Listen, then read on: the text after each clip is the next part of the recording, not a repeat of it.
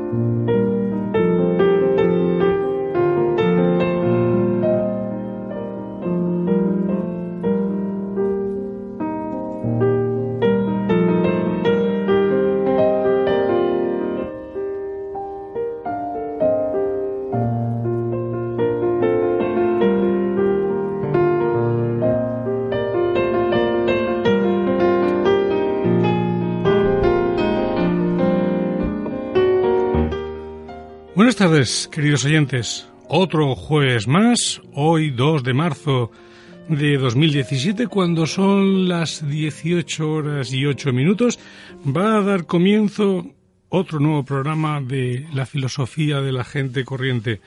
Hoy contaremos con Luisa Martínez para que nos haga el comentario de un libro. Estará con nosotros José Francisco Díaz, María Gladys, Mario Tebar, buenas tardes, aquí en los estudios, y también nos prometemos una tertulia muy, muy interesante. Hoy hablaremos sobre la guerra y su necesidad o no necesidad. Bueno, si os parece, vamos a comenzar. Vamos a saludar también a José Francisco. Buenas tardes, José Francisco. Hola, buenas tardes a todos. Mario, me alegro mucho de verte por ahí otra vez, oírte. Gracias. Y bueno, si os parece, vamos a comenzar ya con el programa, porque como siempre luego nos faltará tiempo para la opinión en libertad del señor Mario, pero bueno, eso es otra cosa que tendremos que mirarla y estudiarla para próximas temporadas. Bueno, si os parece, vamos a comenzar con el comentario del libro. Vamos a dar la bienvenida a Luisa Martínez. ¿Cómo estás? Hola, buenas tardes. ¿Cómo llevas eso del comienzo de la primavera? Menuda pregunta nada más empezar. Prefiero pensar en las flores. Sí. También. Bueno, ¿qué comentario del libro has seleccionado para esta semana? Pues esta semana os traigo una de las 10 mejores novelas africanas del siglo XX, Tierra sonámbula, del escritor y poeta mozambiqueño Mia Couto. Yo también voy a hablar de la guerra de Mozambique. El título del libro es un elogio al último bastión de resistencia, a la capacidad de los hombres de reinventarse a sí mismos. La guerra civil se recrudece en Mozambique en los años 80 y la población huye de sus casas. El anciano Tuair y Muiringa, un niño que fue rescatado de la fosa donde iba a ser enterrado, buscan refugio en un autobús calcinado. Entre los efectos personales de uno de los pasajeros muertos, encuentran unos cuadernos que narran su vida. El más joven le lee a Muiringa los cuadernos de Kinzu. Y en esa circulación de historias, la novela propone una utopía en la que escritura y oralidad se reenvían mutuamente. De las sucesivas lecturas, iremos descubriendo hasta dónde puede llegar a alcanzar el sufrimiento de un ser humano. Pero también los esfuerzos por mantener con vida un hijo, ante la amenaza de rifles y cuchillos, la desesperación ante la incomprensión de los que lo dividen todo en razas, la resolución de Kinzu en convertirse en un guerrero en pro de la justicia para poner orden dentro del caos que todo lo pervierte. Descubrimos la codicia, la crueldad, la soledad y el abandono, pero también el amor, la amistad y la entrega. Y cómo no, la muerte. Junito, el niño obligado a mutarse en pollo. El padre muerto cuyo barco meten en casa porque puede volver viniendo del mar. Siqueleto empeñado en hacer manar ríos, Farida, la mujer exiliada en las entrañas de un barco. Historias mágicas que se entrecruzan con las verdaderas. En Tierra sonámbula, Mia Couto habla de la larga guerra civil de su país en un lenguaje cargado de metáforas. Su narrativa está poblada de seres muertos que llegan del pasado y se pasean entre los vivos en forma de mandatos, mitos, chismes o leyendas. Los fantasmas son los propios muertos de la guerra civil, que no pueden ser enterrados. Su literatura está teñida del color plomizo de la lucha armada, porque ha pasado la mitad de su vida en guerra. Esta novela la escribió en 1992, en un momento en que creía que la guerra no iba a acabar nunca, convirtiéndose en un mecanismo para olvidar. Muchos amigos suyos habían sido asesinados y necesitaba despedirse de esa memoria. En el libro hay mucho dolor, pero no resentimiento. La guerra es una cosa presente no solo en sus libros, sino en todo el arte mozambiqueño, porque al mismo tiempo que ofrece una visión del horror del mundo, proporciona una ocasión única para expresar cosas muy bellas del alma humana, que no se revelan en una situación normalizada.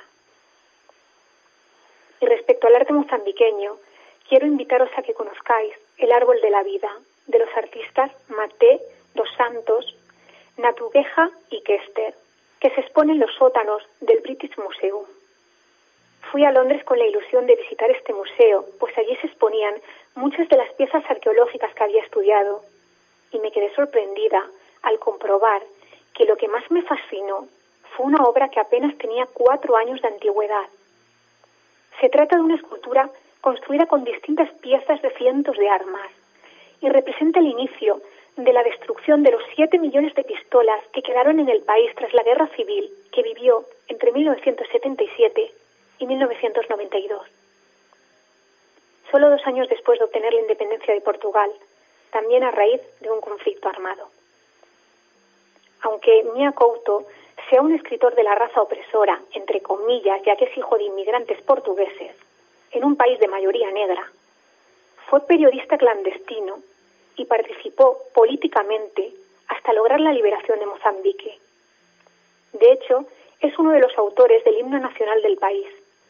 Actualmente es biólogo y creador de historias, como afirma él mismo.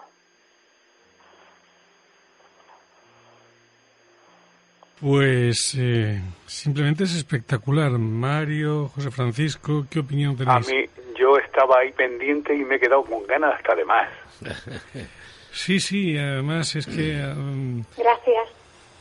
No, es que tiene, esta mujer tiene un arte para hacer los comentarios de los libros, que a mí me deja sorprendido cada programa. Sí, es que vivo mucho las ideas. Sí. Muchísimo, es tan bello el libro como las palabras con que tú lo explicas. Gracias. Sí, bueno, el Mia Couto, pues él empezó con poesía, pero luego se ve que sí, es poeta. Él es poeta, decidió luego y ya irse a la novela para poder relatar, ¿no? Porque él vivió la guerra, él con 42 años, la mitad de su vida la pasó en la guerra, viendo desaparecer amigos y todo. Lo que yo más o menos creo que ahí hubo, cuando esa guerra, pues hubo lo que has dicho antes, ¿no? Un descontento de los difuntos con sus descendientes. Ahí se ve que sí que tuvo que... Ellos piensan sobre creencia, todo eso. Claro. Sí, sí. Dime. El pueblo, el pensamiento del pueblo mozambiqueño. Sí. De todas formas, es evidente que la guerra de Mozambique y casi todas las guerras que ha sufrido África entre tribus o...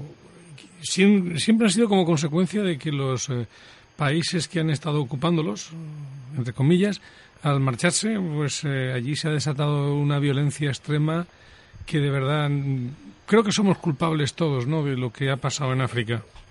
Sí, ahí, por ejemplo, ahí en Mozambique, pues hombre, las cifras, por ejemplo, de 2007, pues hay un 28% de católicos, un 18% musulmana, pero... Luego hay un porcentaje muy alto que son, digamos, de creencias que son étnicas, que es lo que estamos hablando. Sí, que cada... hay muchísimas creencias étnicas distintas. Sí, pero lo que habría que preguntarse y plantearse es decir, ¿por qué la lucha entre tribus en África es increíble? O sea, Eso nos hace que pensar que... Yo creo que es también lo que has comentado anteriormente. Los países que los colonizan, cuando salen de allí, dejan el país en un caos, está muy dividido. Y van a además, ver lo que más puede haber. En este caso, cuando Portugal sale de allí, pues deja al Frente de Liberación Mozambiqueño, que no tenía experiencia en política, así como muy perdido. Se orienta más hacia el comunismo, pero no sabe sacar al país adelante. Claro. Han sido años de colonización. Sí, es lo mismo que aquí la Guinea española, o sea, sí, es lo mismo. Los dejan en el caos y luego pues a ver quién es el... Entonces, pues claro, los colonizadores se van y dejan, igual de arreglado un poquito, lo dejan todo... Pero patas arriba. José Francisco, ¿quieres intervenir? Que estamos aquí... No, simplemente es que lo dejan en el caos porque es lo que les ha interesado, que vivieran en el caos para tenerlos confundidos, y después cuando los dejan de la mano, sí, no saben por dónde salir. Exactamente. O sea, los han inducido en ese caos profesionales preparados, colonizadores. Sin infraestructuras. Claro, y sin gente, sin preparar prácticamente. Entonces... Digo, alguien se ha quedado medio... Es eso, pocos profesionales preparados y prácticamente sin infraestructuras. Claro. ¿Ha habido algún problema con la línea? Línea? Luisa, ¿tú estás en línea? Sí, estoy aquí. Es que el Frente de Liberación Mozambiqueño tuvo que enfrentarse a esa tarea de dirigir al país cuando los portugueses lo abandonan casi de la noche a la mañana y adopta rápidamente una política de cambios sociales radicales y establece lazos con la Unión Soviética y Alemania del Este. La tierra pasa de ser propiedad privada a dividirse en granjas estatales y cooperativas campesinas, nacionaliza escuelas, bancos, empresas de seguros, pero demuestra un programa socialista muy poco realista y... Ya pronto el país se encuentra prácticamente en bancarrota y la crisis luego se agrava con una desastrosa sequía de 3 años y acciones de Sudáfrica y Rhodesia. Aparece ya la Renamo, que ahí ya está ya la guerra civil. Claro. Y unos opositores que enseguida pues están, como hay tanta diversidad, ¿no? Pues es lo que ha pasado normalmente en estos países, falta de preparación, otros aprovechados que les interesa a los que están ahí lo ponen, claro. Y bueno, y así va todo. Bueno, pues vamos a acabar ya el comentario del libro. De verdad, Luis, ha sido un placer. Te echaremos de menos durante 2 semanas, o 2 o 3 semanas, no sé qué es lo que vas a tardar según la planificación. Pero bueno, te echamos mucho de menos. Que sea esos menos, Pascual, que sea menos. No, la planificación es la planificación, o sea, es lo que hay. Bueno, Luisa, nos vemos dentro de 2 o 3 semanas, no lo sé, pero nos vemos. Gracias. O nos escuchamos. Hasta pronto. Hasta pronto. Un fuerte abrazo y hasta pronto.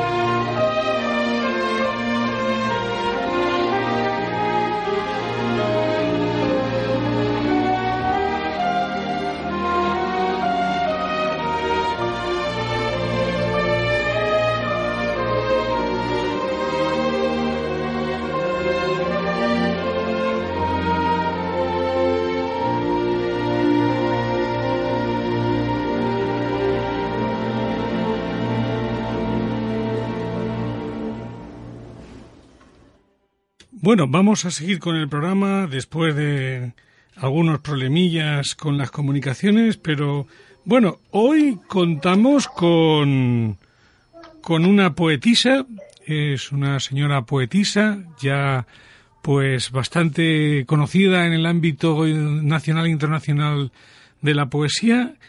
Su nombre es Carmen Palmar Oliver. La tenemos ya en contacto. Buenas tardes, Carmen. Hola, buenas tardes. ¿Cómo? A ver, ¿cómo está esto? A mí me habían dicho, según los guionistas y realizadores, que eras ya una señora. Y esa voz que tienes no es de una señora. ¿Quién eres? Soy Carmen Palmar Oliver. Ya. ¿Y eres poetisa? ¿O haces poemas? Pues soy una alumna de un colegio. Ya. ¿Y de dónde eres? De Alcira. Vale, pues yo no sé quién me habrá dado las referencias de tu teléfono y tal, pero ya hablaré yo con él. Bueno, visto que ya eres una gran poeta y una gran promesa de la poesía, ¿puedes contarnos cuáles han sido tus últimos éxitos en la poesía? Pues la última poesía que hice se llama El viatge de les notes. ¿Ah, sí? ¿Puedes recitármela, por favor? Claro. Pues venga. Do i re, passejant pel carrer, mi i fa, davant van anant, sol i la, els veig per allà. Sí, ja ha arribat ací, i el do agut sempre està perdut. Muy bien, muy bien. Y una cosa, Carmen, ¿cuántos años tienes? 9. 9 años, y con 9 años las poesías te las está escribiendo tu madre o tu padre, o salen de ti, de lo que tú... Salen de mí. ¿Cómo, y cómo salen esas poesías? ¿Te sientas en una silla, te pones a pensar y te salen las poesías, o cuando estás jugando te salen? Pues no lo sé, enseguida me salen. Sí. Bueno. ¿Y cuando te salen las escribes inmediatamente en una libreta o en un papel o algo para que esté... o ya te acuerdas de ellas para siempre? Yo me las guardo para después leerlas. Bueno. Y me han dicho que te han dado últimamente un premio, ¿no? Sí. ¿De qué consiste el premio? Pues que tenías que hacer una poesía para un concurso y he salido ganando yo. Ah, y has salido ganando tú. ¿Y cuánto es lo que has ganado?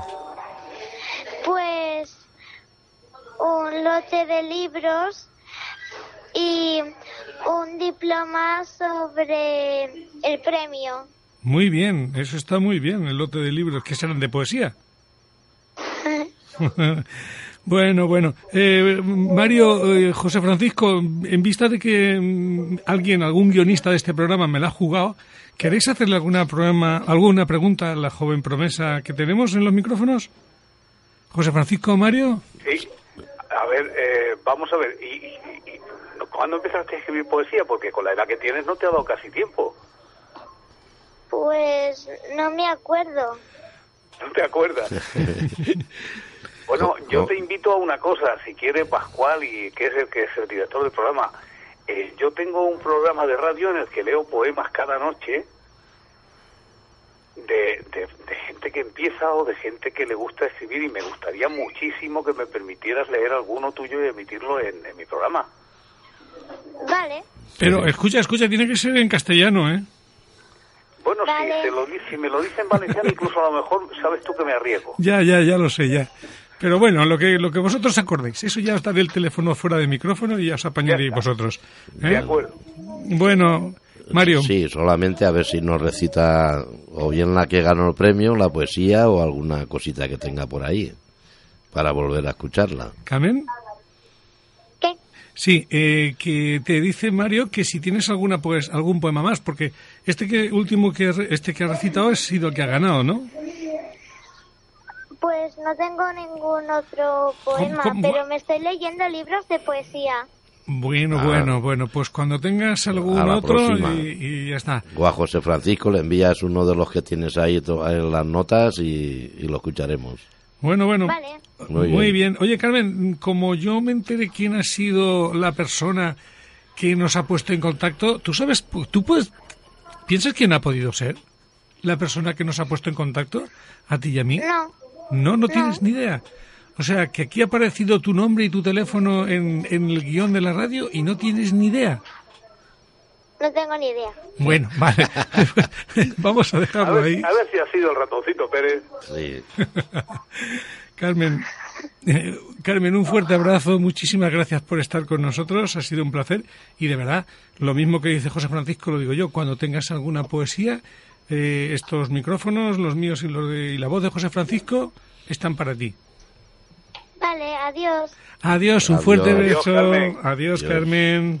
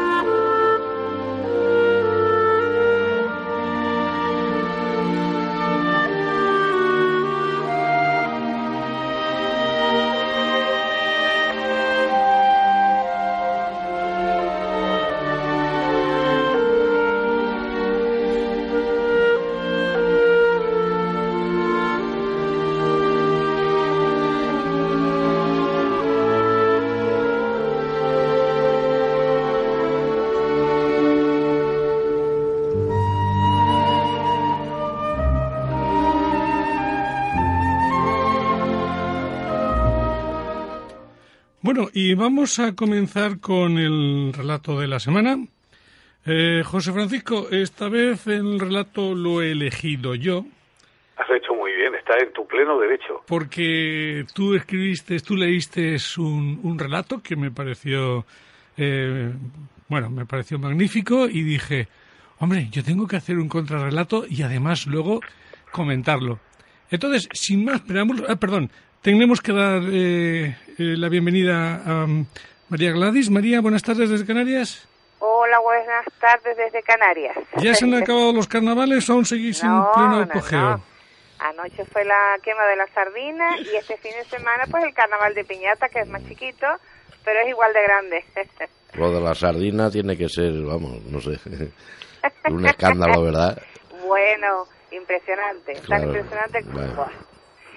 Mario, me alegro que estéis ya mejor. Sí, muchas gracias. Aquí estamos. ¿Cómo te echamos de menos, Mario? Ya, y eso que han sido nada. Lo que pasa es que tú sabes, que lo sabe también José Francisco, que cuando estás con los nanos, con los nietos, como ellos pasan de todo, te lo pegan a ti todo. Claro.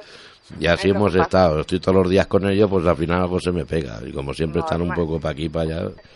Pero bueno, aguantamos lo que venga y más. Lo que venga, sí. Bueno, José Francisco, presenta el relato y luego lo escuchamos y después escucharemos mi comentario y podemos hablar acerca del contenido del relato, que es muy, muy interesante.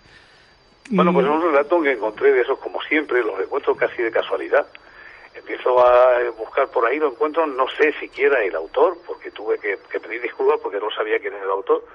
Pero vamos, me pareció con una base, unas ideas muy claras de los problemas que existen hoy en día con eso del reparto de la riqueza y de la izquierda y la derecha, que es tan manido ya y tan traído y llevado, pues que decidí ponerlo.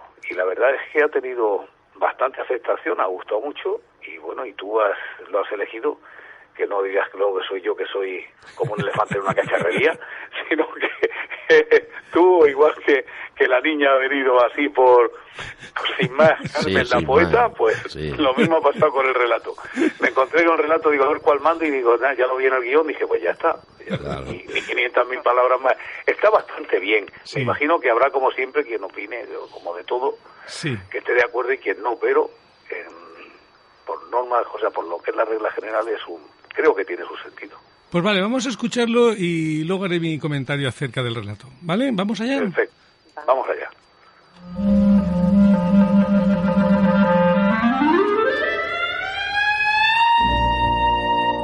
Todos somos rápidos para repartir lo que es ajeno. Este mensaje es muy cortito, tremendamente claro y se aplica 100% a nuestra realidad social. ¿A la izquierda o a la derecha? De A. Rogers. Una universitaria cursaba el último año de sus estudios. Como suele ser frecuente en el medio universitario, la chica pensaba que era de izquierdas y, como tal, estaba a favor de la distribución de la riqueza. Tenía vergüenza de su padre, un empresario exitoso. Él era de derechas y estaba en contra de los programas socialistas. La mayoría de sus profesores le habían asegurado que la de su padre era una ideología equivocada. Por lo anterior, un día ella decidió enfrentar a su padre. Le habló del materialismo histórico y la dialéctica de Marx, tratando de hacerle ver cuán equivocado estaba al defender un sistema tan injusto. En eso, como queriendo hablar de otra cosa, su padre le preguntó: ¿Cómo van tus estudios? Van bien, respondió la hija, muy orgullosa y contenta.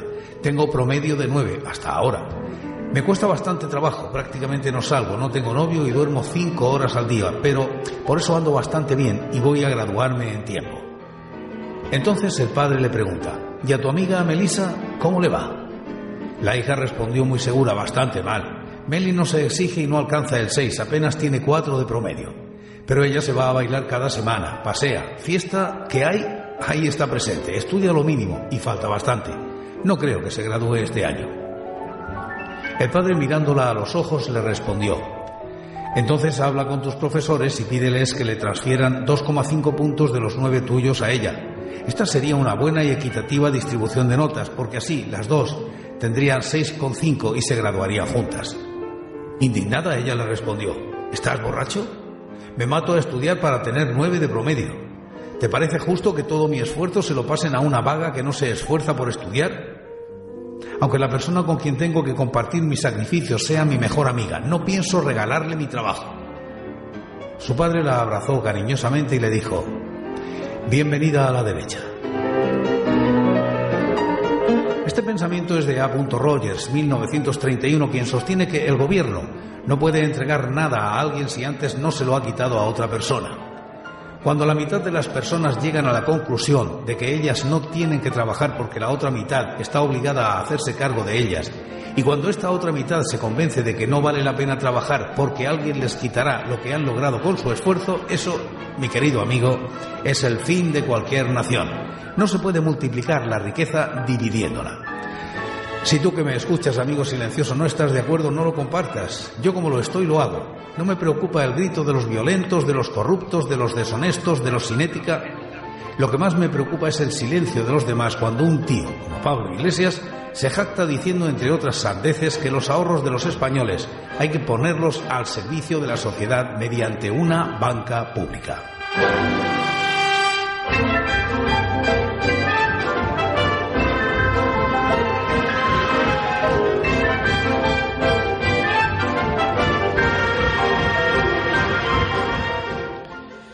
Bueno, ahora, si me permites, José Francisco, voy a intentar yo contar el cuento. El mío. Sí, claro, por Dios, faltaría más. Vamos allá. Estimado Adrián Pierce Rogers, no sé si esta carta le llegará allá donde esté, que supongo, según sus creencias, será en los cielos. El ejemplo que ha usado de la estudiante y el empresario, no sé si será de su cosecha o de otro, pero da lo mismo. Yo le voy a poner otro ejemplo.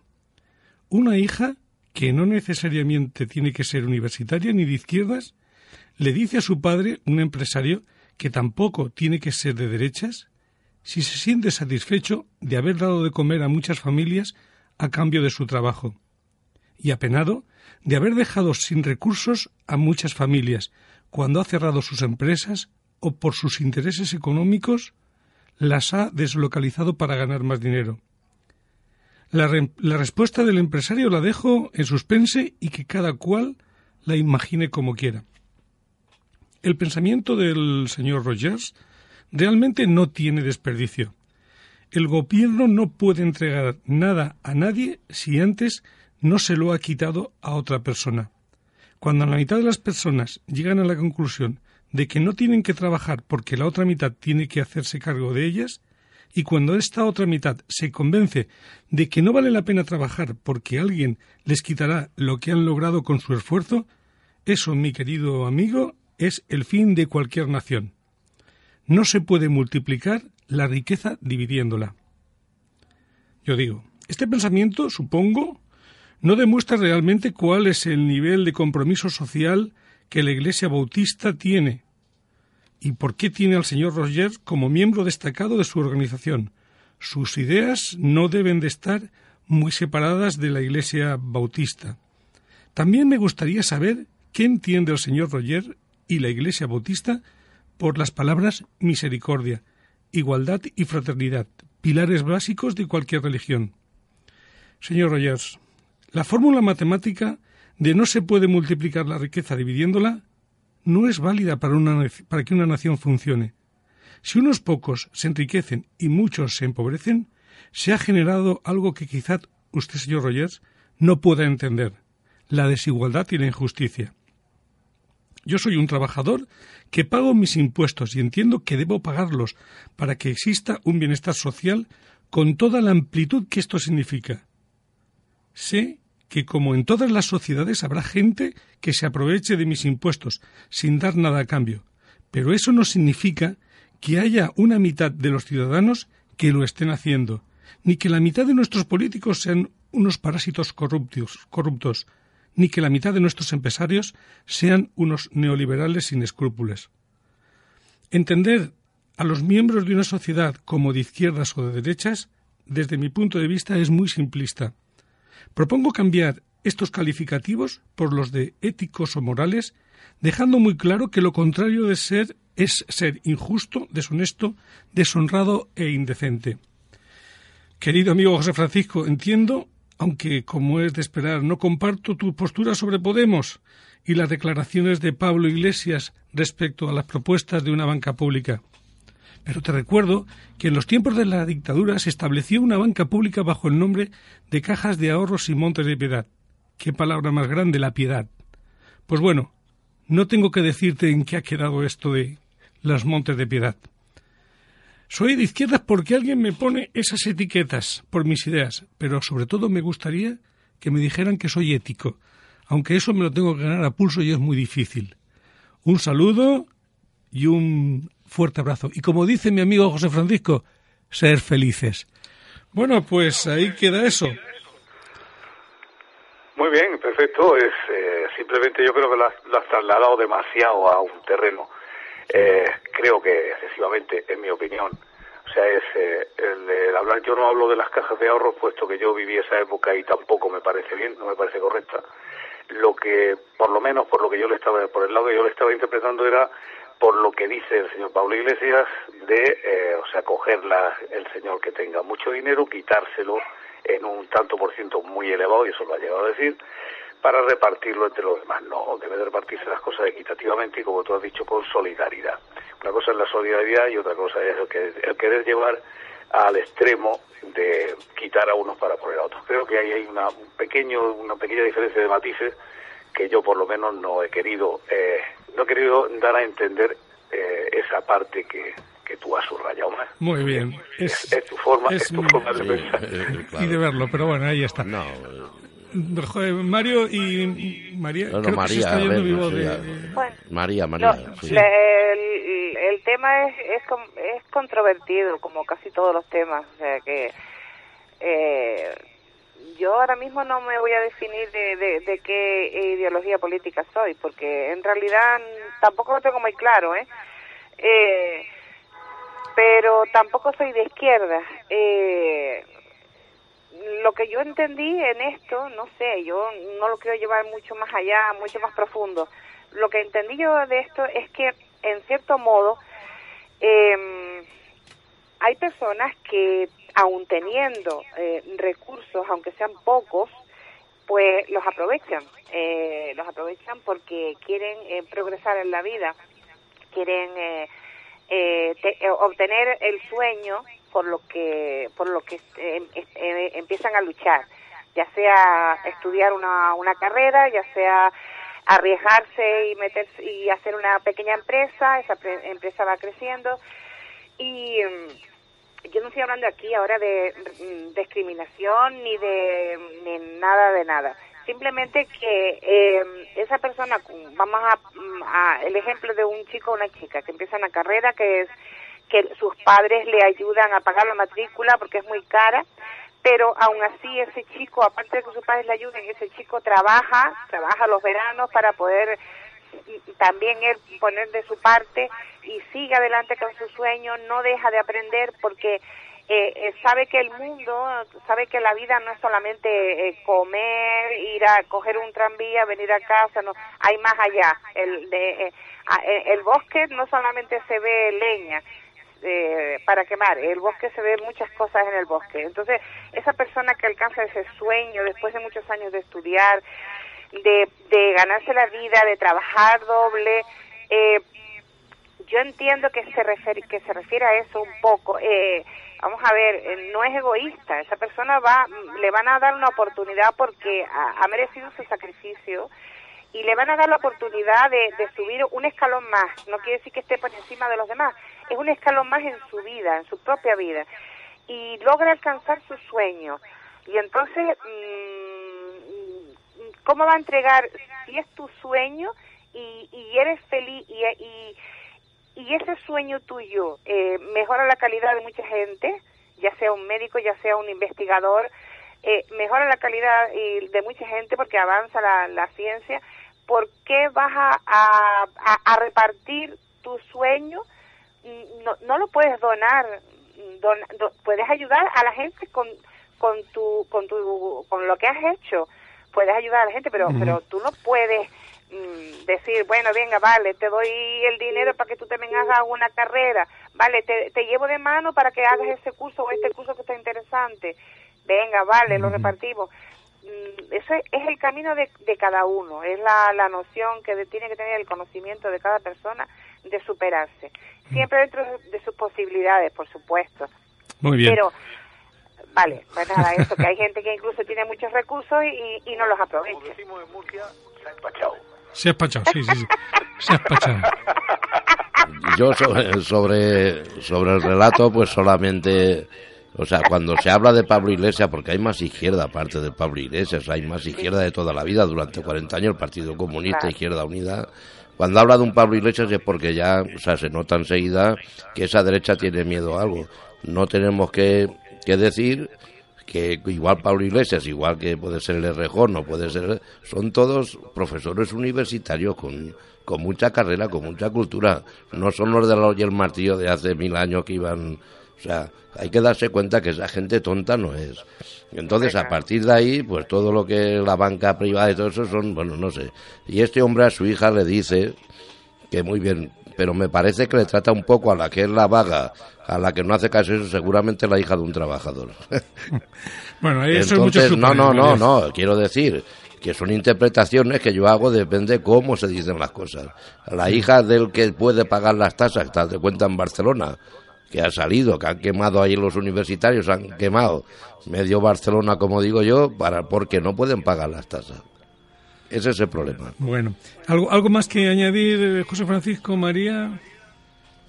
No, yo simplemente que lo bueno que tiene es que deja precisamente la puerta abierta para que podamos opinar.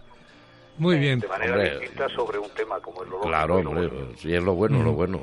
Bueno, ¿qué os parece si nos tomamos un descansito de 5 minutos escuchando una magnífica canción de Pitch Sanger, que es Reunidos? Esta es de nuestra época, así es que os invito a que la escuchéis y la saboreéis. Pues, genial. Vamos allá. Perfecto. Vamos allá.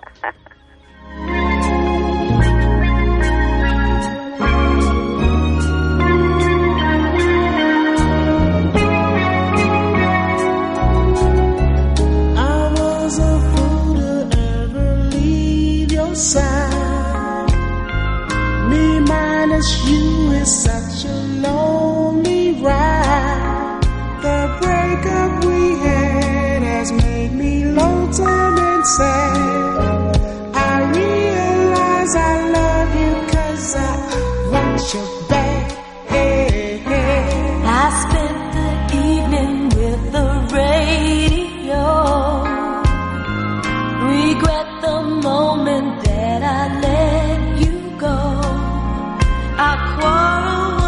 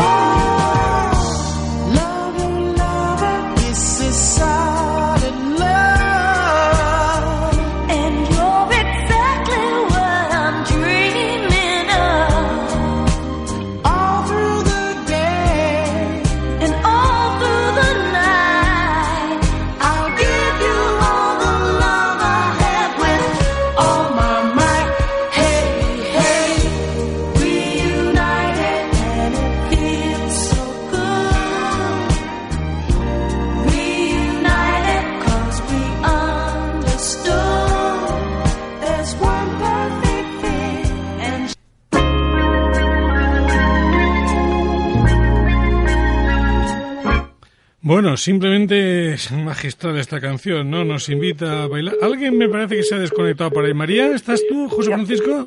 Hola. Sí, creo que se ha desconectado José Francisco, no sé por qué. Ajá, a mí se me escucha. Sí, perfectamente. María, ¿qué relato tienes o qué vas a aportar esta semana al programa? Bueno, pues mira, voy a aportar un escrito, o otro pensamiento mío. A veces la vida, a veces lo que en realidad está cerca no lo es.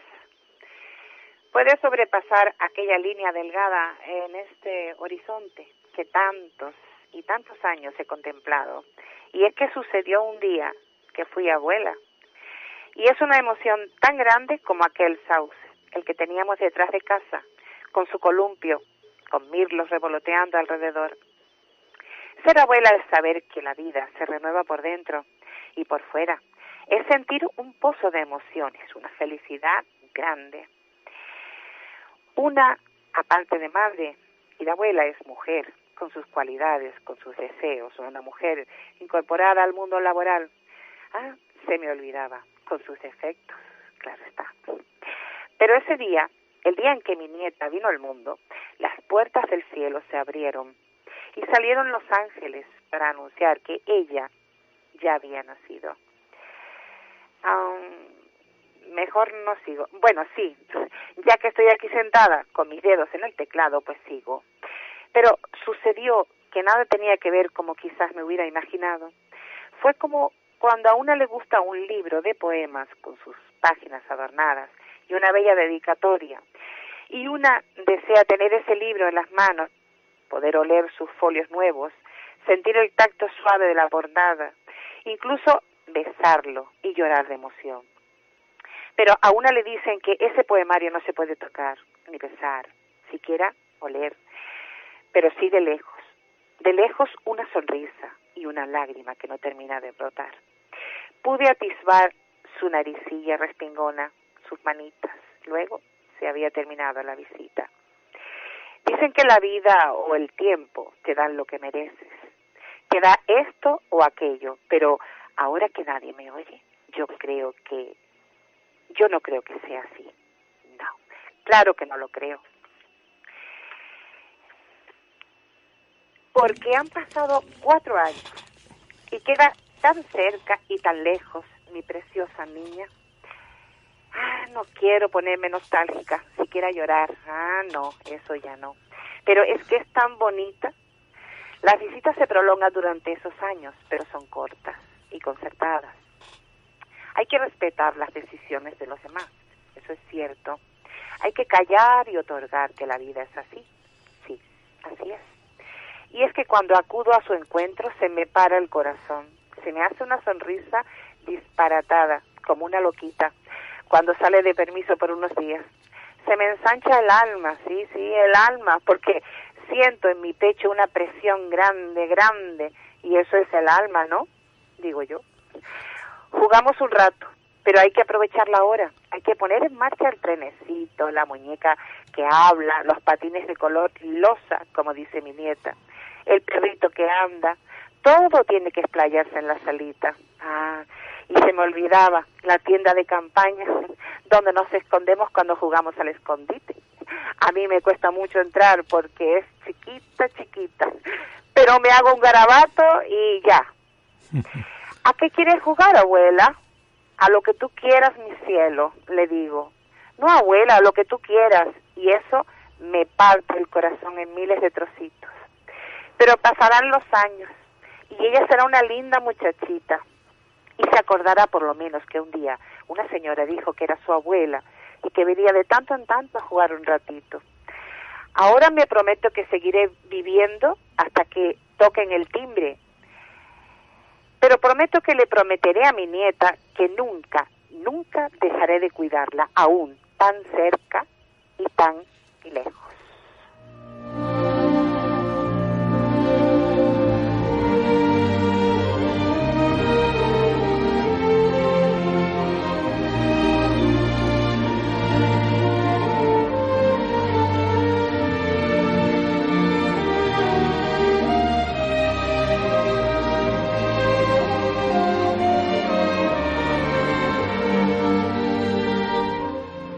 Bueno, pues simplemente impresionante. A los abuelos cebolletas se nos ha puesto la carne de gallina, ¿verdad, Mario? Vaya. José Francisco. Sí, sí, sí. No, la verdad que sí. Muy bien. Todo eso depende también de, ya siempre volvemos a lo mismo, de los valores, ¿no? Que nos enseñan lo que uno aprende. Claro. Entonces, teniendo unos buenos valores, pues claro que te se pone la carne de gallina. Cuando los ves y te toca la carita y te dice, abuela, como dice... Aquí en Valencia, ya, igualdad. Y es, vamos, para mí es, no sé, me se ha puesto, como dice Pascual, me he enternecido, vamos. Sí. Es muy bonito, bien. Muy José Francisco, ¿algún comentario? No, bueno, yo que con esta mujer como disfruto con cada cosa que lee, porque hoy ha dicho María Díaz, dice, es que cualquier cosa que escribe esta mujer te mete en el terreno que ella quiere. Ay, mi María, y te hace vivir lo que te está diciendo. Y eso es un arte. Eso hay que tenerlo, aunque sea en microrelatos. Muy complicado. Bueno, José Francisco, te tenemos que despedir aquí porque en la segunda parte del programa tenemos que tener un micrófono ocupado y hemos llegado al acuerdo que María Gladys también estará en la segunda parte.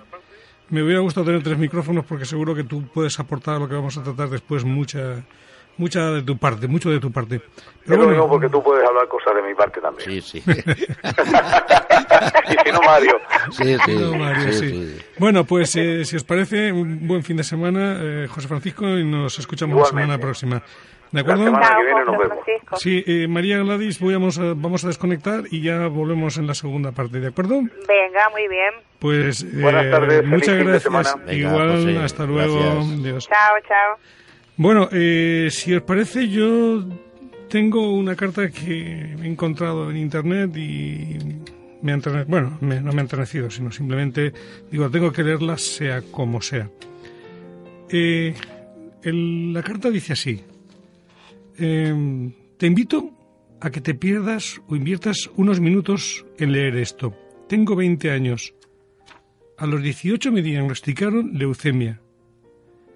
Me he dado varias quimioterapias y me han trasplantado la médula. Después de unos 10 meses limpio me dicen que vuelvo a tener leucemia, por lo que hay que repetir el proceso, con la diferencia que esta vez no tengo donante de médula. Hay que buscar a fondo, ya que el trasplante último fue de mi padre. Fue en vano. Perdí muchísimo peso, todo el pelo, semanas de fiebre continua, semanas sin comer, semanas vomitando... Con morfina, me quedé ciego durante 2 meses y bueno, muchas más cosas que no vienen al caso. Ahora estoy ingresado de nuevo. Al principio tuve mucho miedo cuando me dijeron que tenía que enfrentarme otra vez a lo mismo, imagínatelo.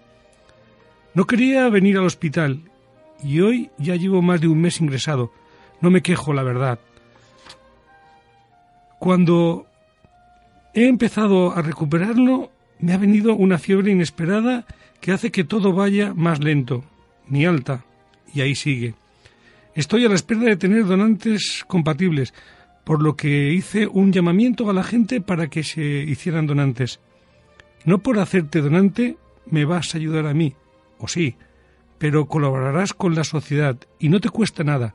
Infórmate en Google o donde tú puedas hacerlo si realmente estás interesado. Esta vez... He perdido el miedo a estar aquí, a morirme, a sufrir, a todo. Será lo que tenga que ser, pero no ha sido fácil llegar a este punto. La muerte no es triste. Lo triste es que la gente no sepa vivir y reconocerla. Cuando eres capaz de dejar atrás el pasado, dejando atrás miedos e inseguridades, es cuando puedes afrontar el presente. Conocimiento no es sabiduría, sabiduría es hacerlo. Un guerrero encuentra el amor en lo que hace. Un guerrero es frágil, es su único coraje. La palabra coraje deriva de cor, corazón en latín. Tener coraje es sinónimo de echar el corazón por delante. Tener coraje no es tener miedo. Tener coraje es tener la valentía para afrontar ese miedo y actuar con el corazón. Tengamos coraje siempre, seamos felices siempre. Este texto es de Pablo Raez. Descanse en paz.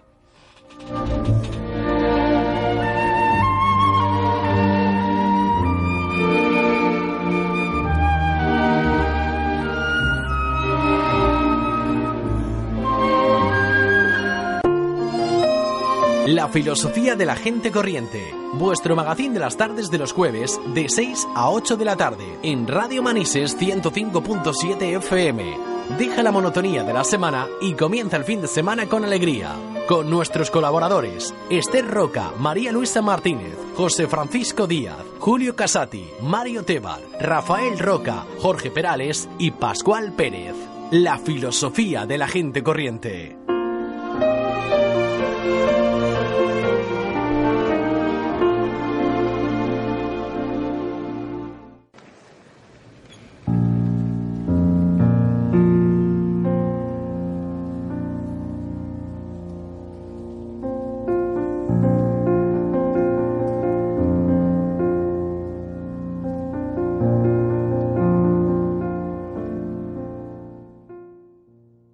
Bueno, queridos oyentes, volvemos a retomar el programa y ahora ya lo hacemos con la tertulia filosófica. Hoy contamos entre los tertulianos con Carlos Pérez, es del colectivo antimilitarista MOC. Buenas tardes, Carlos. Hola, buenas tardes. Y al teléfono, bueno, ¿quieres presentar un poco tu...? Bueno, lo hacemos después. Vamos a presentar primero a los participantes en la tertulia y luego, antes de vuestra exposición, pues os dais un poco a conocer. Luego también tenemos, a través del hilo telefónico, a Luis Gonzalo Segura, exteniente del Ejército. Buenas tardes, Luis. Muy buenas tardes. Tú ya eres habitual con nosotros, es la segunda vez que estás con nosotros. Es un placer contar contigo. Y el placer es mío. Y sobre todo el agradecimiento y la disposición que tienes siempre para estos micrófonos. Muchísimas gracias, de verdad. A vosotros. Bien, y a la otra parte del teléfono también tenemos a nuestra colaboradora María Gladys. Buenas tardes otra vez, María. Hola, buenas tardes otra vez. Aquí estoy. Muy bien, pues vamos a dar comienzo a la tertulia. Hoy, como os he dicho al principio, vamos a hablar de si son necesarios o no los ejércitos y el porqué o no de la guerra. Como siempre, antes de comenzar, pues voy a leer un pequeño artículo que he cogido de Internet. Tampoco significa que este artículo vaya a definir mis posiciones sobre el tema de la guerra. El concepto filosófico dice así: se ha sugerido que desde un punto de vista moral o filosófico sería posible hablar de una guerra justa o lícita. Si ese es el caso, hay que distinguir si la guerra en general puede ser lícita y si se cumplen o garantizan las condiciones requeridas. A primera vista parece posible proponer que la guerra no es necesariamente ilícita. Existe el derecho de autodefensa o de legítima defensa contra el enemigo exterior, cuando éste ataca injustamente a un pueblo. Si se niega este derecho de legítima defensa, se robustece al agresor y se pone en peligro la paz de los pueblos. Sin embargo, se ha sugerido desde una perspectiva ética que para que esta guerra pueda tener una licitud ética existen una serie de condiciones adicionales: que haya una injusticia real, verdadera y de gravedad, inviabilidad de defenderse por una vía pacífica, perspectiva y esperanza de éxito final, que se pueda evitar un perjuicio a terceros inocentes. La defensa del bien público prevalece sobre cualquier derecho del agresor e incluso sobre los riesgos que puedan tener los propios súbditos agredidos. Pero se considera ilícita la matanza injusta. Desde ese mismo punto de vista filosófico, se considera que el movimiento a favor de la paz se hace acreedor del más alto reconocimiento. Dicho movimiento es difusor de un espíritu de entendimiento y comprensión entre los pueblos. Su fin ético y moral es conseguir la paz y los acuerdos sin derramamiento de sangre.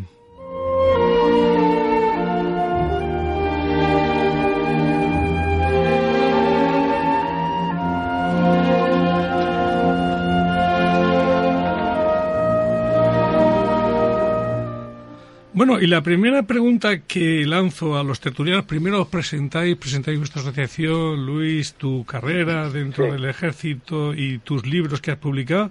La primera pregunta que quiero lanzar es: ¿se puede sugerir desde una perspectiva ética que una guerra pueda ser lícita? Ahí queda la pregunta. Bueno, no, Luis, sí. ¿Empiezas tú? Pues venga, empieza tú, Luis. No es fácil, ¿no? Evidentemente, el catalogar sencillamente una guerra de lícita, bueno, pues no hay nada más que analizar la historia para darnos cuenta de lo complejo que es, ¿no?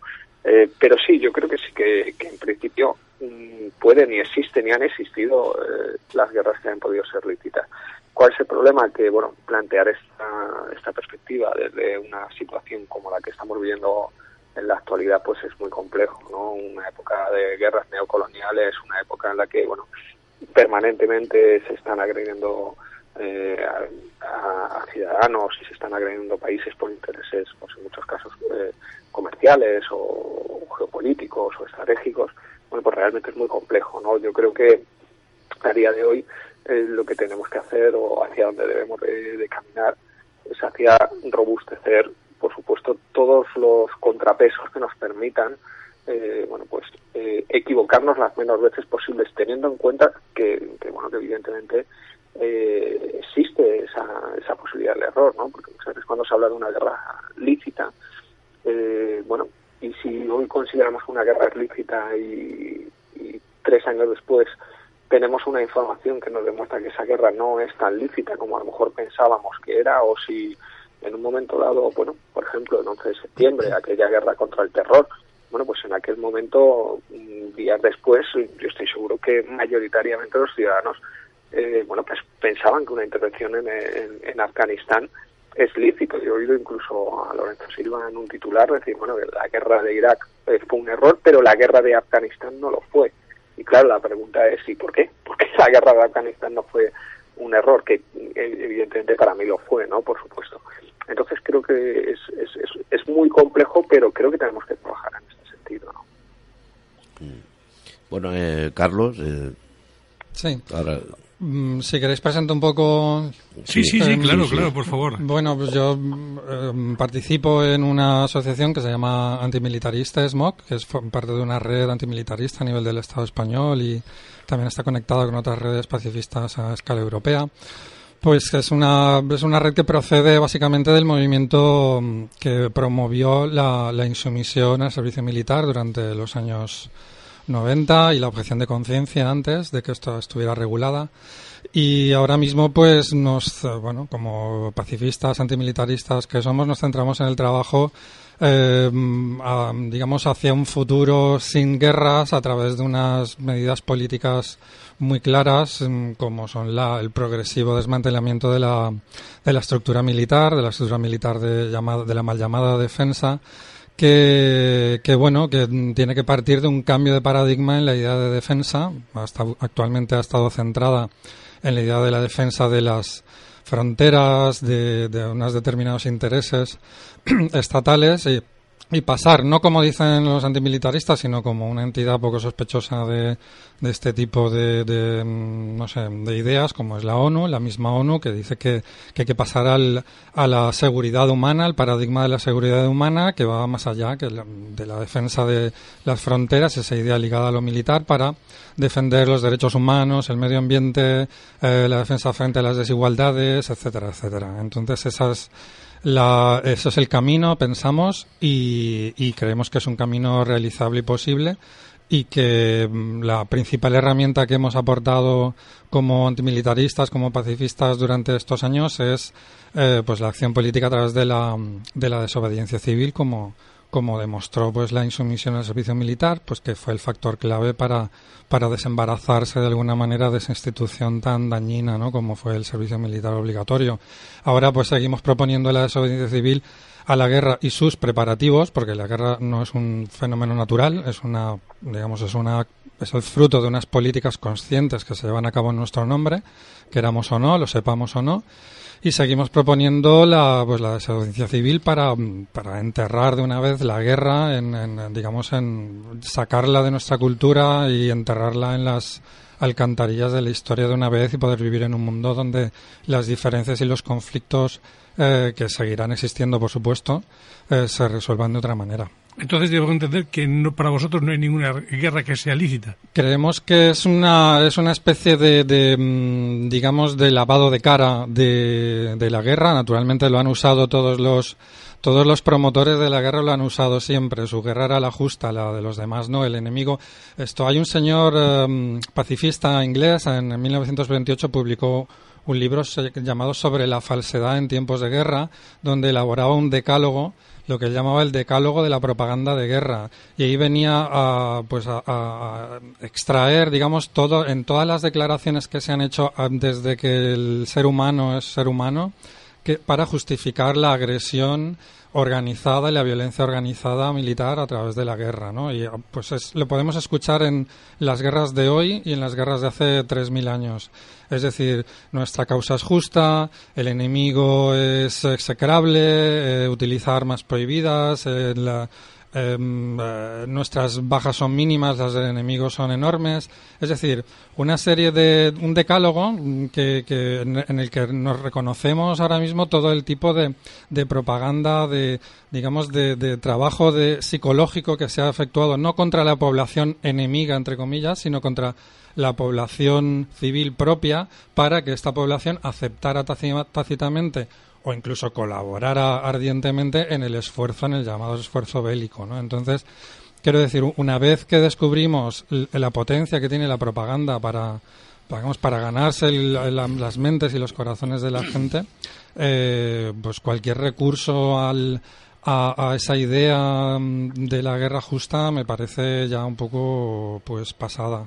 Muy bien. Muy, muy pasada. Os rogaría, por favor, a todos que no expreséis o no os extendieseis más allá de 5 minutos en vuestras exposiciones, por favor.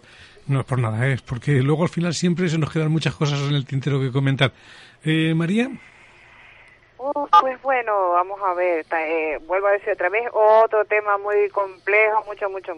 Bueno, según dicen, la ONU es la que autoriza si una guerra, se supone, puede ser lícita o ilícita. No sé, a mí me suena mal, es horrible, es deshumanizado, pero la guerra a veces y muchas veces es para estabilizar, para ayudar a un país castigado, ¿no? Para defender los derechos humanos de las personas. Pero aquí se plantea también una controversia. Creo que, a no ser siquiera que piense en ello como algo incauto, al contrario, digamos que la guerra se crea para matar al malo y que el bueno salga con bien, ¿no? Pero ¿quiénes son los malos y quiénes son los buenos? Una guerra se mata, se quema, se destruye. ¿Es ético? No, claro que no es ético. Si tú me matas, yo me defiendo y te mato también. Entonces, ¿qué está pasando? Sea como fuera, es violencia, ¿no? En cuanto a lo que ha dicho Carlos, miembro de Insumisa, pues a mí también, Carlos, me gustaría ese mundo ideal que tú describes, por supuesto, me gustaría, pero es que no puede ser, Carlos. Quizás la manipulación genética, años luz, logre que nazca el primer hombre y de ahí partan los demás, de que tenga no tenga esa conciencia en la cabeza de la violencia. Pero eso no puede ser, porque es imposible, porque te dicen que la guerra es lícita. Tú dices, Dios mío, ¿cómo va a ser lícita la guerra? Pero es que sí, hay casos que sí, es lícita, no queda más remedio, porque es que hay que defender a un montón de gente que se está muriendo de hambre. ¿Y cómo lo hacen? Pues bombardean y ya está, que mueren gente inocente, claro que sí, a mí, yo no estoy contenta de eso, pero la guerra es así, y vamos, que seguirán, las guerras siguen y seguirán.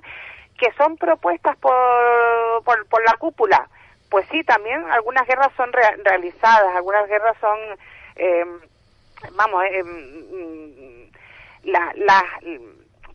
se reúnen simplemente para organizar una guerra, vaya, por por sistemas económicos y por varios sistemas, pero yo en lo que sí me parece que es lícito es que no queda más remedio que defendernos, que los ejércitos no pueden desaparecer. Yo no estoy hablando de un servicio militar estricto donde tengan a los muchachos ahí o a las muchachas, pero Dios mío, es que tenemos que defendernos. Bueno. Es que el mundo es bonito, pero es violento también. Es violento, o sea que... Sí. De acuerdo, María. ¿Mario? No, yo para mí las guerras, yo creo que es una invención también de lo mismo, ¿no? Para mí las guerras se inventan a costa de lo que sea, igual da que sea por ideología, que sea económica, porque normalmente las últimas que estamos viendo, todo tiene que ver con lo mismo, que es una guerra económica, es por el petróleo, es por lo otro... No es ideológicamente, porque eso se puede hablar, las personas que están en el poder pueden hablar y para eso está la diplomacia. Sin embargo, cuando intervienen estos países, pues además solamente hay que decir que los dos países que tienen hoy en día, que tienen bastante armamento para poder intervenir todo, sabemos que es Rusia y Estados Unidos. Son los que dicen ahora vamos aquí y ahora vamos ahí porque interesa o deja de interesar.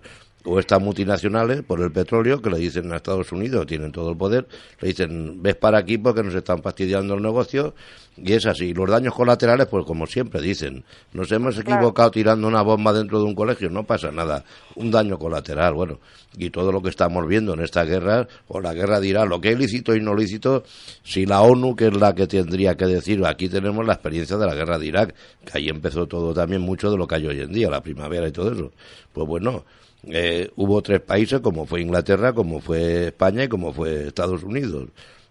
Se pasaron por el forro a la ONU. Se fueron allí, luego han pedido perdón unos, otros no, pero sabían que era una equivocación. Pero todo detrás de todo eso cabía el petróleo. Y si no es el petróleo, como en Afganistán, que sabemos que tiene una riqueza sin explotar de minas de oro, de diamantes, de todo, estuvieron rusos, estuvieron norteamericanos. En fin, la guerra las inventan si hace falta para poder ellos vender, como ahora dice el señor Trump, que hay que poner otra vez 54.000 millones de dólares para fortalecer la defensa en armamento. Y bueno, y encima dice que la guerra, ya estamos hartos de perder guerra, queremos ganarla, o sea, me da pánico. Entonces ese hombre se está inventando guerra. En definitiva, no me voy a extender mucho, que para mí las guerras antiguamente, desde que yo me he podido constatar, hasta que se vio que empezaron con la llama del fuego para que no se apagara, ya iban todos detrás desde la llamita, porque sabían que eso era el progreso. Y para mí quería la llama, pues el progreso de hoy en día, lo único que está haciendo para mí es que involucrar a todo el mundo para poder vivir bien, pero destruyendo el planeta, y les importa para unos cuantos, que son los que manejan el dinero. Esa es la opinión mía.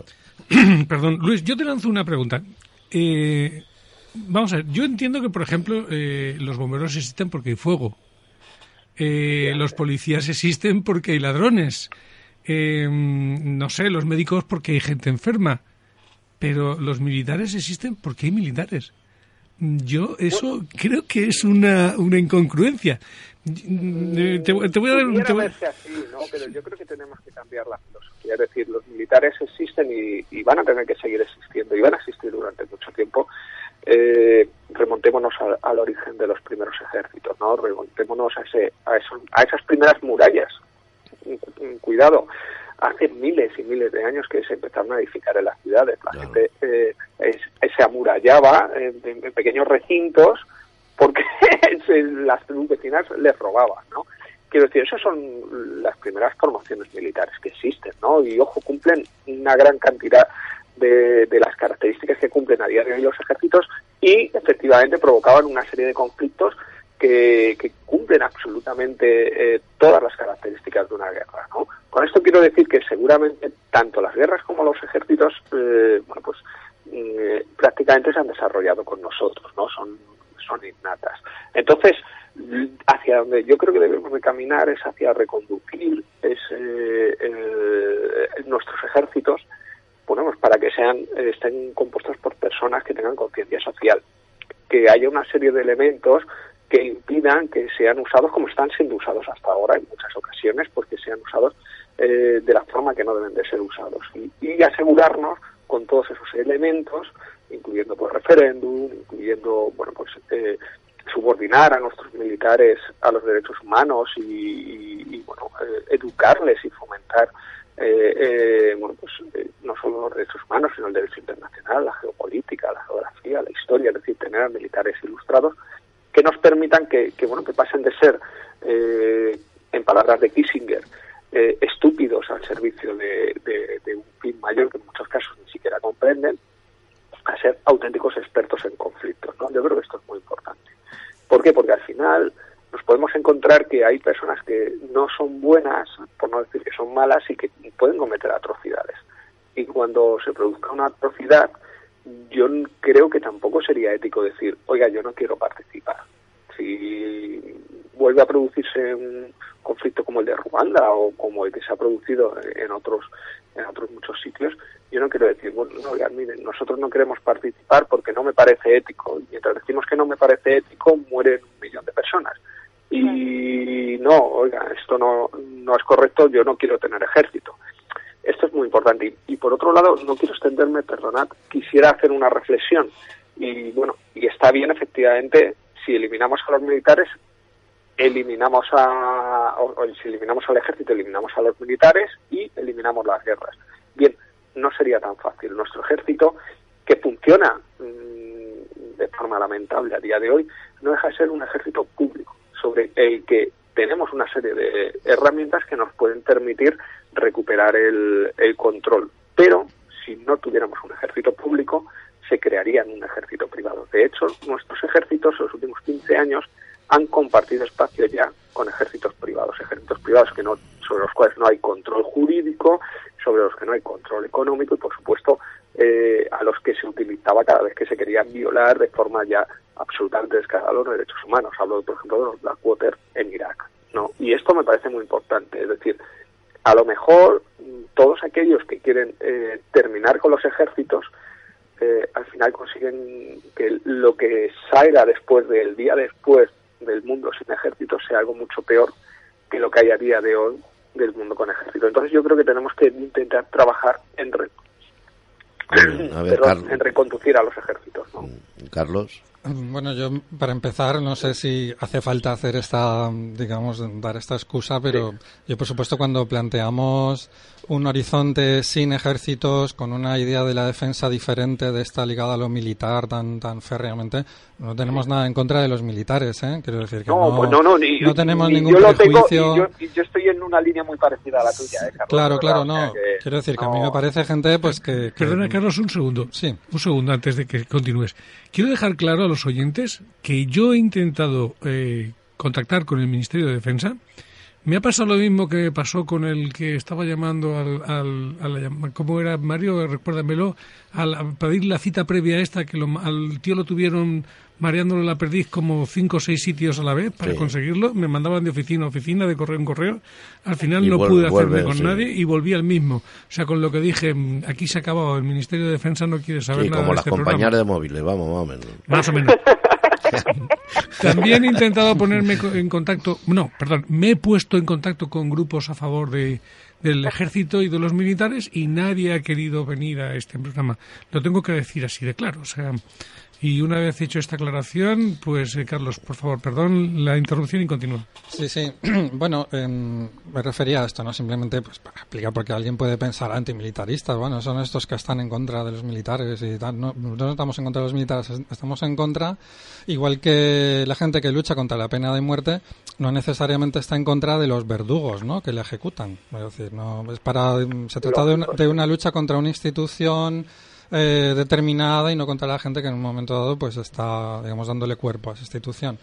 Entonces, dicho lo cual, yo creo que una vez que se abre el debate sobre estas cuestiones, siempre aparecen los mismos ítems, ¿no? Y hay uno que es siempre la última ratio, la legitimación última de todo el sistema, digamos, de violencia que es el sistema militar, que es lo innato, ¿no? Lo innato de la violencia del ser humano, que por lo tanto siempre ha existido la violencia, los ejércitos siempre han existido, siempre van a existir, con lo cual pues se acaba todo el debate, porque como somos violentos por naturaleza, pues mira, a mí me gustaría que me dijeran cuál es ese gen que habría que cambiar, como sugería la compañera, para que tengamos un futuro idílico, ¿no? Sin guerra. Yo no creo que exista ningún gen, no creo que la violencia organizada... Yo no creo, que sí, perdón. No creo que la... Ya, sí, ya te he oído que estás a favor, pero vamos, estoy intentando argumentar por qué no, porque yo no creo eso. Y es que simplemente cualquier antropólogo serio te dirá que no todas las sociedades primitivas, por remontarnos, ¿no?, unos cuantos años, se han organizado en torno a la idea de un ejército o de un protoejército, de lo que sea.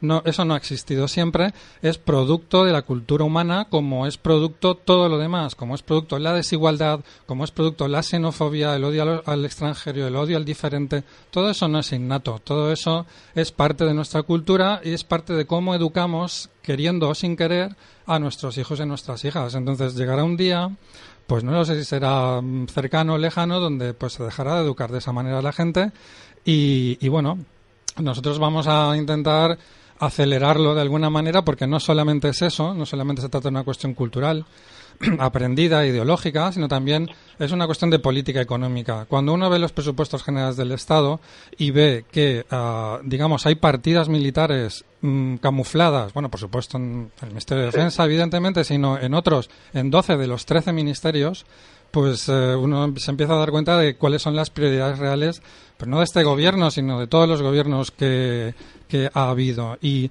creo que eso es, ya per se, un desperdicio de recursos que podrían dedicarse a la realización de fines, ¿no?, que en los que pues que contribuirían a hacer un mundo mejor, horrible. O sea, todos los años, contabilizando todas esas partidas dispersas, llegamos a cifras espectaculares de 18.000 millones, 20.000 millones de euros anuales dedicados a finalidades de tipo militar, que estarían mucho mejor dedicadas al cuidado del medio ambiente, al trabajo contra la homofobia, contra las desigualdades, por una política exterior realmente justa, etcétera, etcétera. Pero las tenemos dedicadas, regaladas a las industrias militares, ese dinero también, para fabricar nuevo armamento contra no se sabe quién, porque hay otra idea aquí central, que es la del enemigo. ¿Cuál es el enemigo hoy en día? Porque uno se lee, digamos, las declaraciones, se lee los documentos oficiales de defensa, pero no en España, que bueno, que sigue más o menos la onda de los países de la OTAN y de Estados Unidos. Ahora mismo el enemigo ya no es otro ejército, ahora es las redes internacionales de tráfico de drogas, la inmigración masiva, etcétera, etcétera. ¿De verdad el ejército es la respuesta que vamos a dar a esos retos o a esos problemas? ¿Es el ejército adecuado para combatir, pero incluso un problema como el terrorismo, ¿no? Quiero decir, terrorismo internacional, el terrorismo yihadista ahora mismo, ¿de verdad es el ejército la respuesta? ¿O se está insinuando que lo que hay que hacer es ir allí a bombardear donde se supone que se están entrenando esos terroristas? Quiero decir, son temas que siempre surgen en los debates, pero yo animaría a reflexionar sobre ahora mismo, hoy en día, quién es el enemigo. Si es, como dice la ONU, las desigualdades y el cambio climático y el destrozo del medio ambiente, o si son esos enemigos imaginarios que van a venir a invadirnos en cuanto hagamos cualquier gesto de desmantelamiento de la estructura militar. Luis, ¿quieres algo comentar? Sí. Sí, estaba intentando, por no interrumpirle. A ver, creo que tiene muchísima razón en todo lo que estás diciendo, ¿no? Es innegable. Pero hay un matiz, quiero decir, porque estamos confundiendo, o no confundiendo, sino que estamos abarcando muchos temas, ¿no? Una cuestión es, efectivamente, el gasto del Ministerio de Defensa es absolutamente aberrante. Además, en el mejor de los escenarios, solo el 50% es visible. En el mejor, cuando muy probablemente, seguramente, ni siquiera el 30% es visible. Es decir, es algo absolutamente inaudito, que se esté gastando dinero en defensa sin que los ciudadanos lo sepan, ¿no? Bueno, pero es que esa es una cuestión. La cuestión de la industria armamentística, que en nuestro país, desde el año 2001 al 2016, se ha multiplicado por 44%. Que no es absolutamente nada despreciable, y se ha alimentado, evidentemente, de conflictos como Irak, Afganistán, Líbano.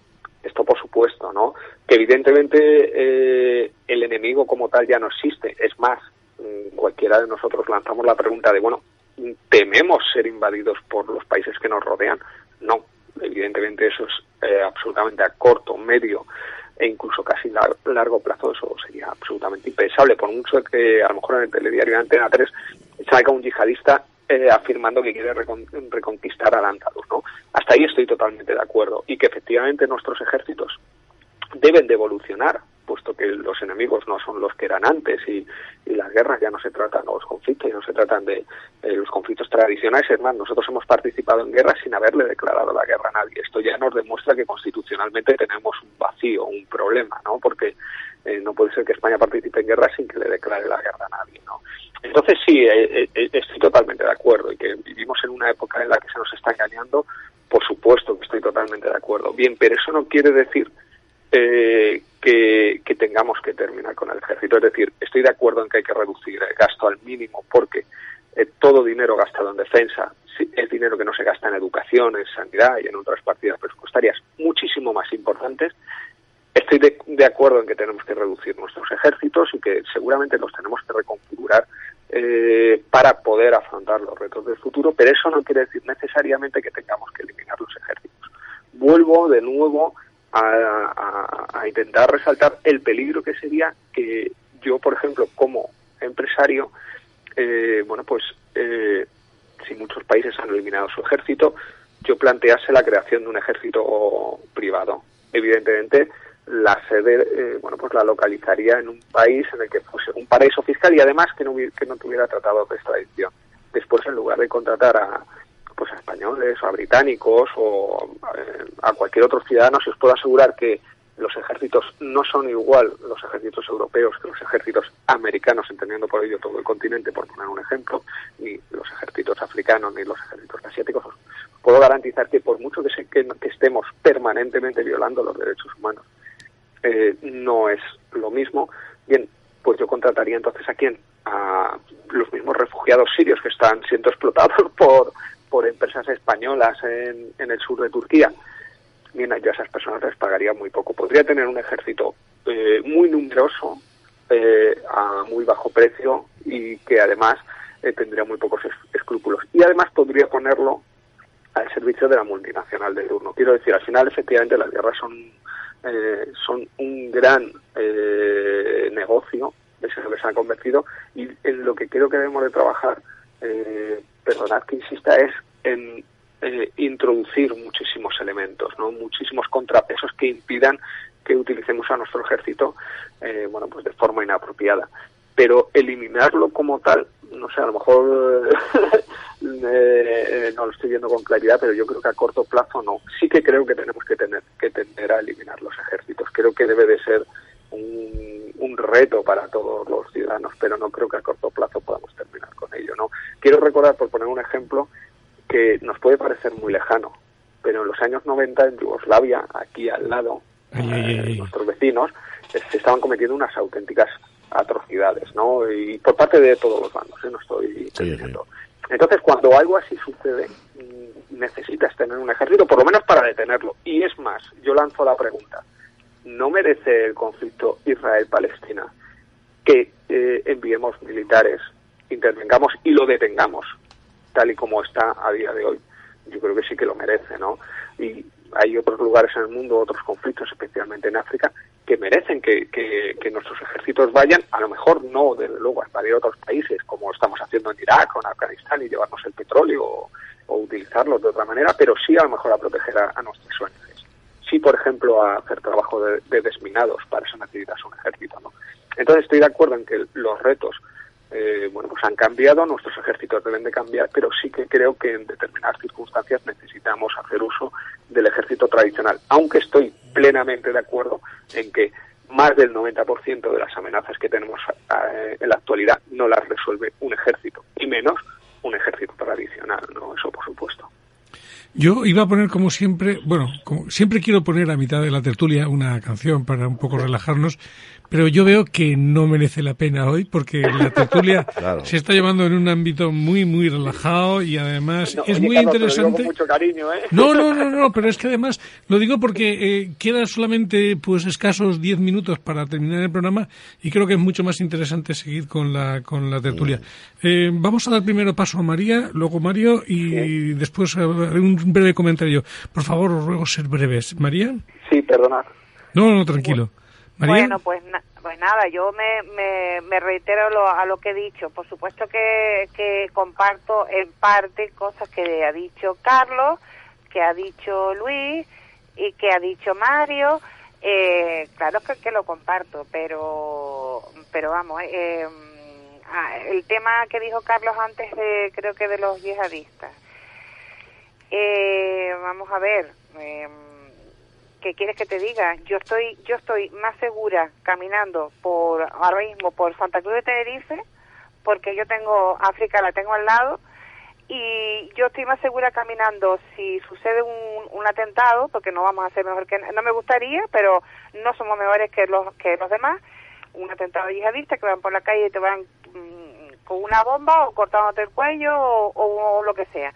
Y yo te digo a ti que estoy mucho más tranquila caminando por Santa Cruz y yendo a trabajar, aunque vea al ejército en la calle. ¿Qué quieres que te diga? Si veo al ejército, algo se hará. Nadie es un dios, nadie es Dios, pero algo se hará, algo se pondrá en alerta, porque es que, no sé, tú no puedes dejar a sus anchas a la gente que diga... Mahoma es el mejor, yo no sé qué, no sé cuánto, y que aniquile a su propio pueblo, porque están aniquilando a su propia gente, las están aniquilando. Estamos ignorando todo lo que está pasando ahí, y entonces yo pienso que el ejército de ellos mismos y los que vienen de fuera, yo creo que están haciendo lo posible para parar un poco a esa gente chiflada, a esos asesinos. Que mueren personas ahí, pues claro que mueren, puñetas, si es que la guerra es así. La guerra no es un cuento de yo qué sé, de Alicia del País de las Maravillas, pero te digo que yo estoy muy cómoda. Digo, bueno, al menos hay una patrulla por aquí y al menos algo se está haciendo. Y nada, y que me parece estupendo que se quiera empezar a trabajar para que la guerra, digamos, no sea tan violenta, por decirlo así, que las armas se reduzcan, que todo eso, pero es que volvemos a lo mismo otra vez. Siempre hay un país puñetero que mientras el otro va quitando las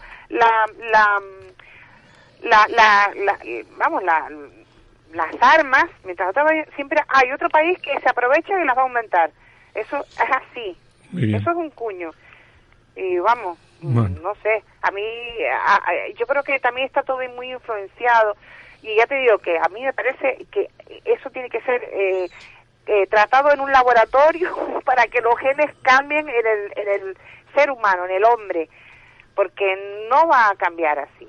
Y Mahatma Gandhi habló de paz y de amor y de todo eso, que me parece muy bien, es una filosofía muy bonita, la no violencia, pero en la propia India hay gente que tiene dinero y les importa un pimiento a los que tienen al lado. En Delhi mismo les importa un pimiento a la gente que se está muriendo en las calles, o sea que entonces, no sé, es muy complejo. ¿Mario? No, solamente por decir lo del terrorismo, que es una guerra, digamos, que no se hace convencionalmente, sino que es una guerra, pues que... está basado, pues, una guerra muy distinta, están en todos los sitios. Entonces, países que la sufren más, otros países menos, pero que en definitiva, pues, en fin, por un lado tenemos yihadistas ahí en, por ejemplo, la parte de Siria, que es lo que más actual tenemos, y eso, donde Rusia apoya una parte, que es al dictador que hay allí. Por otro lado, Estados Unidos, entre unos y otros, quiero decir... que si no acaban con el... bueno, porque no sé, mira si habrá... pero claro, por medio de están machacando a toda una nación, que no sé yo cuántos refugiados ya, que los pobres ya no saben dónde meterse porque no se respeta nada. Claro. Y en fin, es una guerra que desde luego sí que es para... pero bueno, ¿se puede poner fin a esto? Me imagino que sí, si quisieran. ¿Por qué no ponen fin a esta guerra? No les interesa, ¿por qué? Sus motivos sabrán, yo me imagino cuáles son, pero bueno. Hombre, son muy claros, son sí, motivos económicos. Sí, o sea... ya lo he dicho antes, pero para no seguir con lo mismo, pero bueno, que el interés de las grandes naciones, que son los que tienen las herramientas para poner paz, en igual de dedicarle más tiempo, digamos, a la diplomacia poder hablar, a haber quitado a ese señor que está allí, haber dicho, bueno, es que claro, es difícil de todo, ¿no? Pero les interesa también que no haya, digamos, una cosa seria. Cuando la guerra de Irak, lo mismo, quitaron al dictador y yo no sé si está ahora mejor o peor que antes.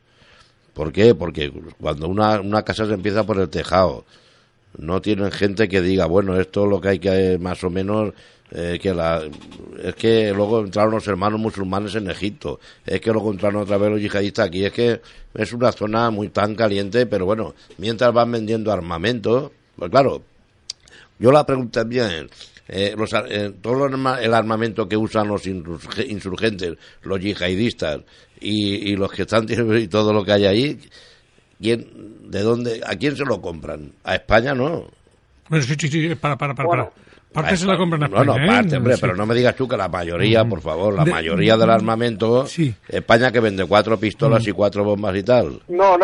España es la séptima potencia del mundo. Sí, Mario, sí. Sí, bueno, pero... De armas, y ojo, se han encontrado armas españolas en todos los conflictos que has relatado, en todos, ¿eh? Sí, desde Yemen, por ejemplo, que es un país en el que Yemen también, unas atrocidades terribles, a Siria, en cualquier país estamos haciendo negocio los españoles, ¿no? Hace nada hemos tenido a Felipe VI visitando Arabia Saudita para meter, hombre, claro. 5 fragatas a un país que está cometiendo crímenes de guerra en Yemen. Bueno, pero por ejemplo Israel... absolutamente delictivo, ¿no? Luis, lo que has dicho antes de Israel y Palestina, por ejemplo, es como meterte con la banca aquí, con un recibo de la luz, lo mismo. O sea, quiero decir que Israel tiene un poderío que eso es imposible. Sí, bueno, ¿a quién se lo compra? Estados Unidos. Hay unas violaciones de derechos humanos. Claro, y Palestina va con... Ya no digo entrar para intervenir a favor de nadie, sino detener el conflicto. Y Palestina va con 4 piedras y ellos tienen todas las galones. ¿Me dejáis un minutito solo? No quiero más de un minuto, y os dejo hablar. Yo soy antimilitarista, lo digo. Porque de verdad no entiendo el ejército. Pero vamos a suponer que voy a entender la existencia del ejército.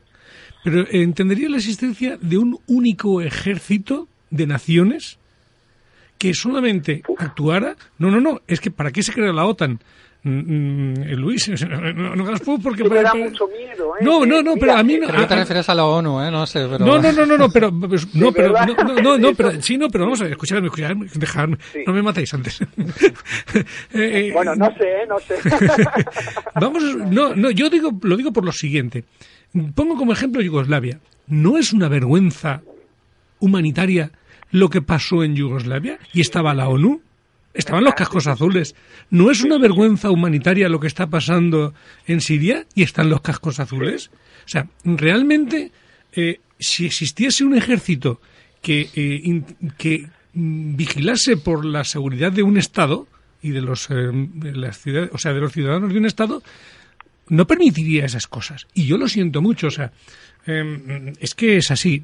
Primero, si tú creas un ejército internacional fuerte, es muy poco probable que tengas ejércitos que te estén dando la vara.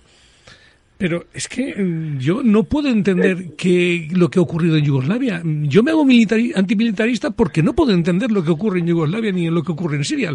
Lo siento mucho. O sea, es una la incapacidad no es del ser humano. Es que hay unos intereses económicos brutales que hacen que esto tenga que ser así. Y si no, no hay otra explicación. Ni genética ni nada más. Es intereses económicos brutales de la industria del armamentismo. Y ya me callo, pero por favor, os dejo 5 minutos, no más, ¿eh? Nada, un minutito. Bueno, yo creo que eso se llama Consejo de Seguridad de la ONU y en la actualidad con el derecho a veto de Rusia, de Estados Unidos, etcétera, pues es imposible cualquier tipo de decisión para parar conflictos como el de Palestina, ¿no? Que desde luego lo que menos necesitan en Palestina ahora son más ejércitos. Y creo que el terrorismo yihadista... analizándolo de verdad de una manera sensata, lo que vemos es que su inspiración, su fuente de su justificación interna, ¿no? O la justificación que esgrimen para actuar son pues 30 años de intervención de los países, llamémosle occidentales, en Oriente Medio. Es el conflicto de Palestina e Israel. Es la justificación del terrorismo yihadista es la intervención militar sistemática continuada en Oriente Medio, con lo cual no creo que ayude a resolverlo precisamente hacer más intervención militar, porque la intervención militar hasta ahora también ha sido contra el terrorismo, que lo de Afganistán era contra el terrorismo, que lo de Irak era contra el terrorismo. O sea que como justificación es un poco endeble ahora mismo esgrimir otra vez la carta. Yo creo que a veces cuando solo tenemos un martillo, ¿no?, como herramienta, pues todo nos parecen clavos, todos los conflictos nos parecen clavos. Ahí hay un conflicto, el ejército; hay otro conflicto, no sé dónde, el ejército. Pero bueno, hay otras soluciones, hay una diplomacia, hay unas medidas económicas, hay 50.000 cosas. La fuerza no necesariamente tiene que ir asociada siempre a la fuerza militar. Puede haber otro tipo de fuerzas que se puede aplicar, incruentas, para detener conflictos, ¿no?, o para convencer al agresor de que tiene que detener las barbaridades. Yo solo quería decir esto y quería decir simplemente que el horizonte de un país o de un mundo sin ejércitos no es algo de ciencia ficción.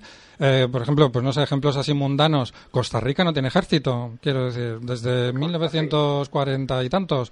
Y ahora mismo en Cataluña, en el debate que se está produciendo en el independentismo catalán, pues hay una corriente bastante importante de gente que está apostando, pues en el caso de que Cataluña se convirtiera en algún momento en un Estado, pues que ese Estado no tuviera ejército, renunciara conscientemente a disponer de una fuerza militar tradicional, ¿no?, de alguna manera. O sea que son ejemplos bastante cercanos y bastante de la vida diaria.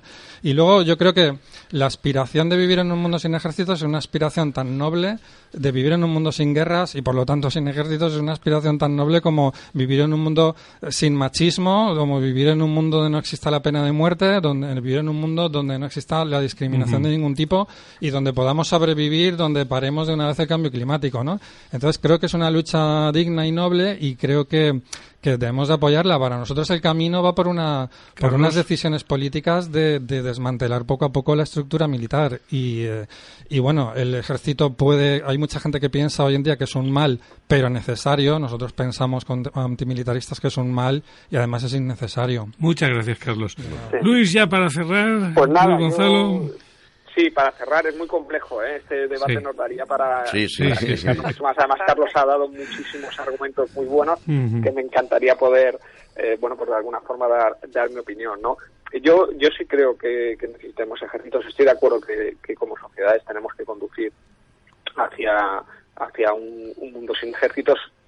Creo que eso es un convencimiento de todos, que tenemos que trabajar muchísimo más en la educación, tenemos que gastar muchísimo más dinero en la educación, porque al final, efectivamente, no solo en España, sino en todos los países es un gasto que al final, resulta terriblemente positivo. Pero no estoy plenamente de acuerdo en la necesidad de eliminar los ejércitos. Sí que tenemos que reestructurarlos, sí que tenemos que ilustrarlos, sí que tenemos que someterlos en primer lugar a la voluntad de la ciudadanía y en segundo lugar también a una serie de contrapesos y de elementos muy rigurosos que impidan que se utilicen de forma negativa. Volviendo al tema, por ejemplo, de Irak. 10 segundos. O del Estado. Vale, voy muy rápido del yihadismo. Estoy completamente de acuerdo en que el yihadismo lo hemos forjado nosotros, lo ha forjado Occidente, nos hemos lucrado además del yihadismo, nos seguimos lucrando del yihadismo, pero no creo que haya una solución diplomática para terminar con los yihadistas. Es decir, es mucho más complejo que hacer un boicot económico. Evidentemente, si no les compramos petróleo y no les vendemos armas, todo sería mucho mejor. Muchas gracias, Luis. Lo más importante, termino muy rápido, algo que no hemos hablado. Un conflicto nunca puede plantearse desde un punto de vista militar, un conflicto armado, sino que debe plantearse siempre como una parte muy pequeña de un plan muchísimo mayor que debe ser un plan de desarrollo regional, que es algo que nadie ha hablado todavía en Oriente Próximo. En fin, y muchísimas gracias por todo, que se nos ha hecho corto el tiempo. Por estar con nosotros y te llamamos alguna vez, no te preocupes, lo digo que Carlos. Gracias. Muchas gracias. María, ¿algo que aportar en un segundo? Bueno, un segundo que quiero decir que a esta gente que dice que se las están humillando por los países occidentales, los musulmanes o como quiera que sea, se la ha estado humillando y ahora ¿qué pasa? Que hay que justificarle su la, la, el porque en el fondo tienen rabia y tienen odio. Entonces ellos están haciendo lo mismo ahora, están atacando igual, exactamente lo mismo. Y pero los 800 millones de musulmanes que hay en el mundo... Pero es que yo no estoy en contra de los musulmanes. Yo no estoy en contra de los musulmanes. Solo estoy diciendo que no es justificable que hayan estado 30, 40 años acosando a los países occidentales, como dicen, para que ellos ahora se rebelen cortando los cuellos a todo el mundo y tirando bombas en los centros turísticos y en todo. No, eso no, porque entonces eso es violencia. Y por supuesto que hay que centrar los esfuerzos en la lucha contra los terroristas, y ya está, es así lo veo yo.